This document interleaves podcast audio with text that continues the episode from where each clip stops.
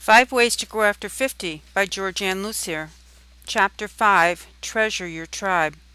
As we age, friends take on increasing importance. Maintaining bonds with like minded souls helps us feel safe to try new things.